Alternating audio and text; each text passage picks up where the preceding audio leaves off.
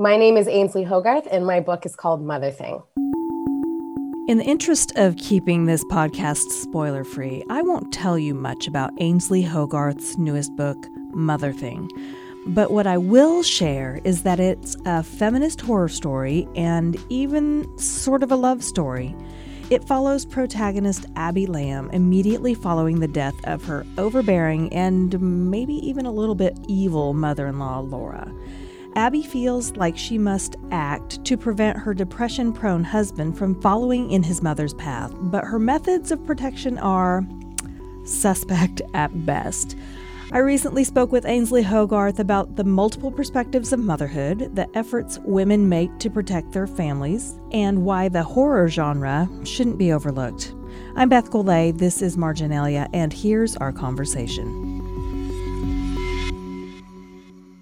Okay, so we are doing our best to keep this interview spoiler free. But can okay. you give our listeners a you know a look at the book? How how do you classify it, and how how would you describe it at a cocktail party? Oh, geez, at a cocktail party. Um, you know, it's funny because it's classified technically as a horror novel, technically, but I, when I was writing it, sort of saw it as a love story, which is funny that it then became a horror novel yeah, it's a love story first in my mind, and then it's a sort of horror comedy. Can you give us a kind of a, a, description of the book? You know, who are who are the players and, and what are we looking at when we start reading this?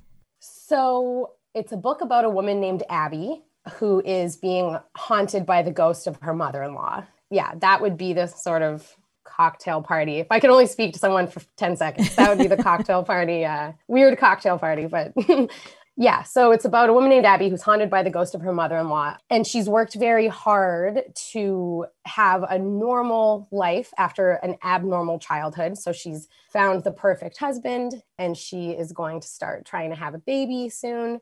And uh, yeah, and then her mother in law commits suicide and comes back and tries to drag her son away with her. Um, so Abby has to save save him.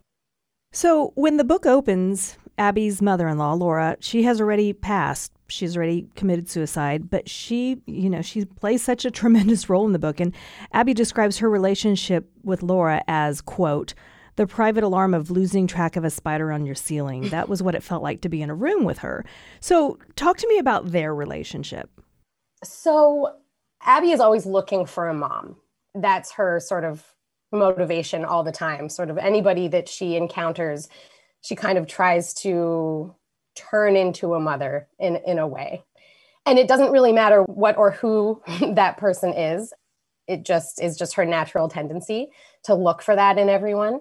Um, so she really wanted that with laura but laura is prickly and she's you know a single mother who raised her son all by herself and she doesn't really think anybody's good enough for him and so she just had made it really difficult for Abby. And Abby is, I would say, I mean, oddly, I don't, maybe you would disagree. I, would, I think Abby's a positive person.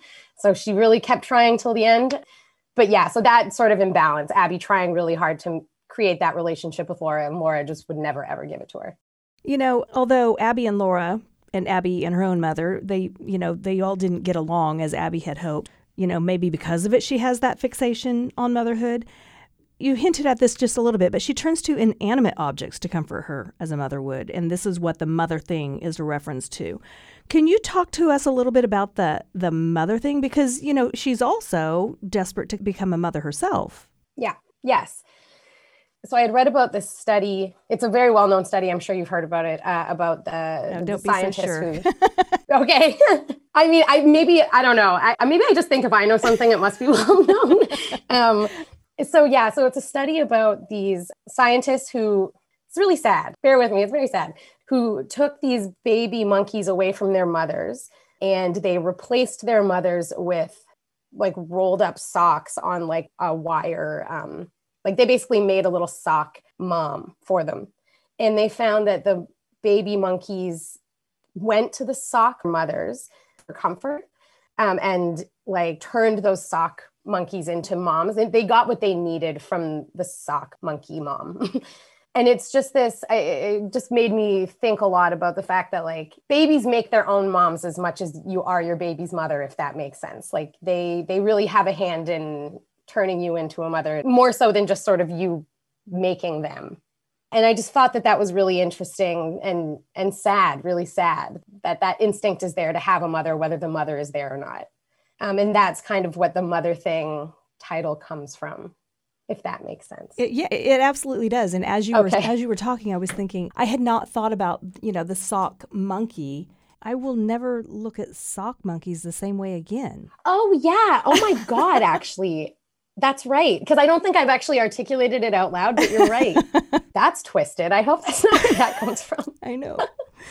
Okay. So, something you talked about, you know, still going on what you said about how Abby is looking for a mother wherever she can, because it's also interesting that she chooses a career in elder care. And it's a very motherly role, but the generational roles have been reversed, you know, with the younger taking care of the elder. So Abby is looking for a mother, but she also talks about Mrs. Bondy as being her baby. So, talk to me about how this is kind of Abby's way of filling this motherly void herself. So, yeah, Abby's Abby, I guess, doesn't really understand what either of those sort of roles should be. The thing about Abby, the thing that was kind of like fundamental to creating her character, is she just tragically misunderstands like just about everything. Like a big thing with Abby when I was writing her is that for example, capitalist messaging just doesn't work on her. Like she just she doesn't process it properly. So that's why she's always sort of like she talks about sort of yogurt people and and things like that. Like she just doesn't really get things. So in that particular case, Abby just does have she has a lot of love to give, which is what would draw her to that type of job. And yeah, she just doesn't know exactly she has no boundaries. She doesn't really know how to stop caring for someone, the proper ways to care for people. So yeah, Mrs. Bondy sort of becomes this uh, thing that she can sort of project whatever she needs and whatever mental state she's in at any given moment. Mrs. Bondi can be that for her. Talk to me about the recipes Abby uses to show love. She she relies heavily on a cookbook titled Secrets with a Famous Chef. She calls it the book, capital T, capital B. From it, she makes things like jellied salmon. And yes. she even thinks with Secrets of a Famous Chef, I can save you. Or like make meatballs, save your family. And and she says that Laura and Ralph, quote, ate a lot of peanut butter and a lot of takeout because Laura didn't care about serving good foods to save your family.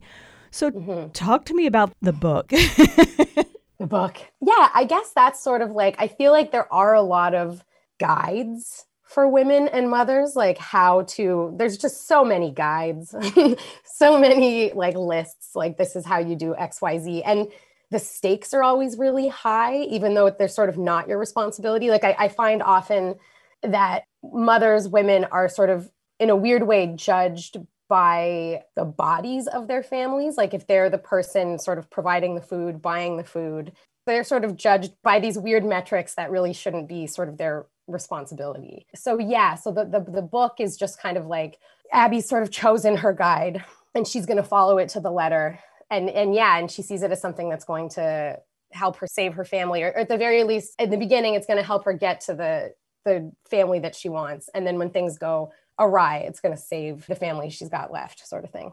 So I do want to go back to talk about mental health because Laura, who committed suicide, suffered from depression. Her son Ralph suffers from depression. But then, you know, talk to me about Abby as a reliable narrator or unreliable narrator, because the phrase you can have us both comes up in different and surprising sections of the book. And as I was reading, I thought to myself, okay, what's up with these interstitial scenes? But then, mm-hmm. you know, when Abby's mental health comes into question for the reader, those scenes did seem a little like remove one's real self from the situation and observe an inner self having a conversation or taking action, you know, like one suffering from schizophrenia would do. It's funny. I've only had a couple interviews so far. One was like written, and then I actually just had one this morning with like a Canadian, uh, like local radio station. And it's funny because I don't think Abby has anything wrong with her. Like, I don't see Abby as having her mental state is sort of the product of not just her own upbringing, but also the world and the pressures that it puts on women. Like, I don't necessarily see Abby as like pathological in any way. And the reason I mentioned the other interviews is because the question has come up about Abby's mental health. And I'm just like, geez, should I keep mentioning that I don't think Abby's crazy? Because that's maybe reflects badly on me. I, but anyway, I don't I don't see her as being pathological in, in any way, more so um, just the way that the world kind of makes women crazy. and then on top of that, she has her difficult upbringing. Motherthing is your third novel, but your first adult novel. But the horror genre isn't new for you. How does writing adult horror compare to writing YA horror?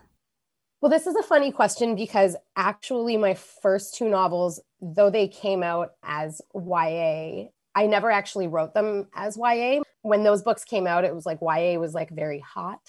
Yeah, sure. Whatever is going to get my book published, let's just do that. So, yeah, so then they came out. But then um, when they came out, the uh, school library journal, all of the sort of like gatekeepers for that world were like, this is not YA. I can't put this in my library. I can't put this in my school. Yeah, so they are categorized as YA, but they're sort of for me, basically from my experience of writing the two different kinds, I, there was no difference because I didn't really write them as YA. And I wonder if people who have read them as YA novels, knowing now that they weren't intended so, I wonder if going back and reading them again would offer different insight to a reader. Do you recommend that everybody go back? you know what? That's a fine idea. you should. I mean, yeah, because I'm sure also, I mean, in as much as there were people enjoy YA who read them and were like, whoa, this is way too much.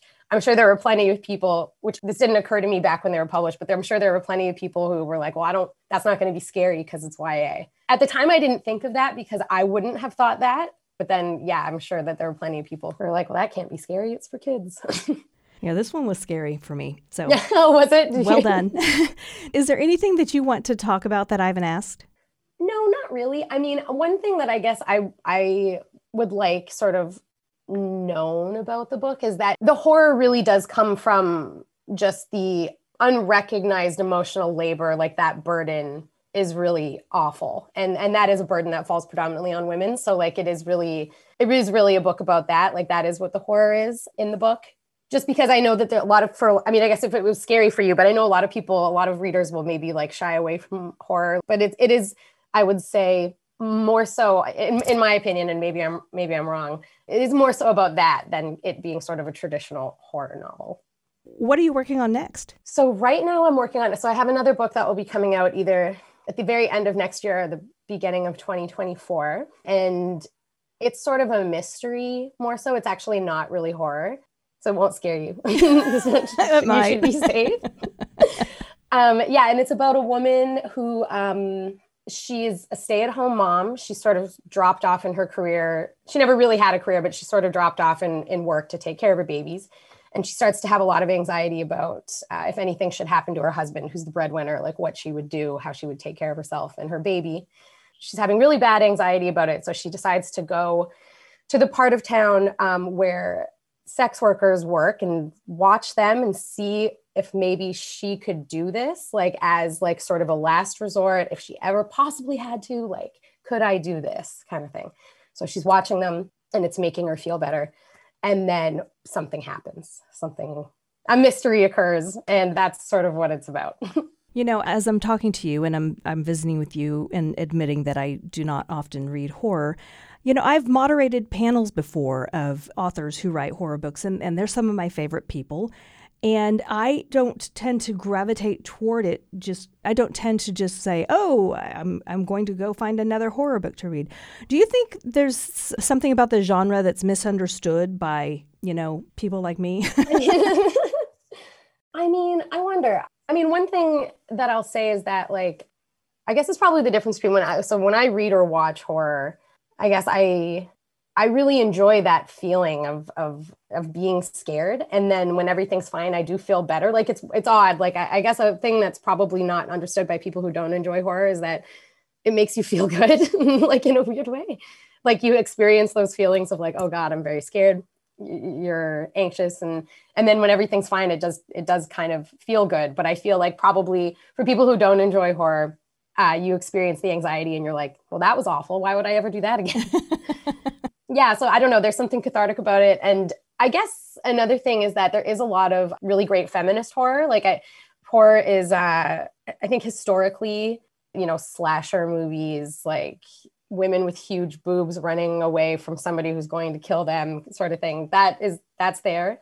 But there is a lot of really great feminist horror, especially now that's happening a lot. Like Midsommar is a really great, great movie that Ari Aster film. And and yeah there's a lot like that. So yeah there's a there's a lot of space in moving forward too. Like i feel like there's a lot of space in horror for more interesting feminist stories stories from women. Even just things like um, body horror i feel like only women should honestly be able to write body horror. Like that's just that that's just the way i feel about it. Like i feel like women go through body horror all the time.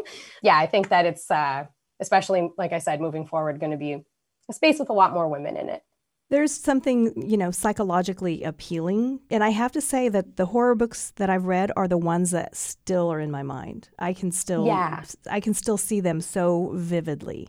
So That's it's very, very interesting. yeah.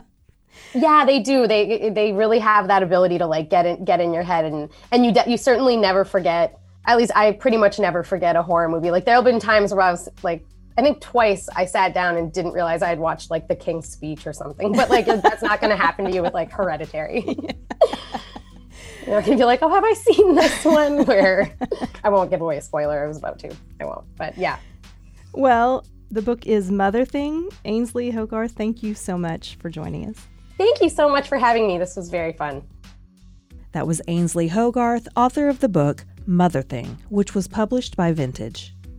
Thanks for joining us for Marginalia. If you enjoyed this podcast, please leave us a review.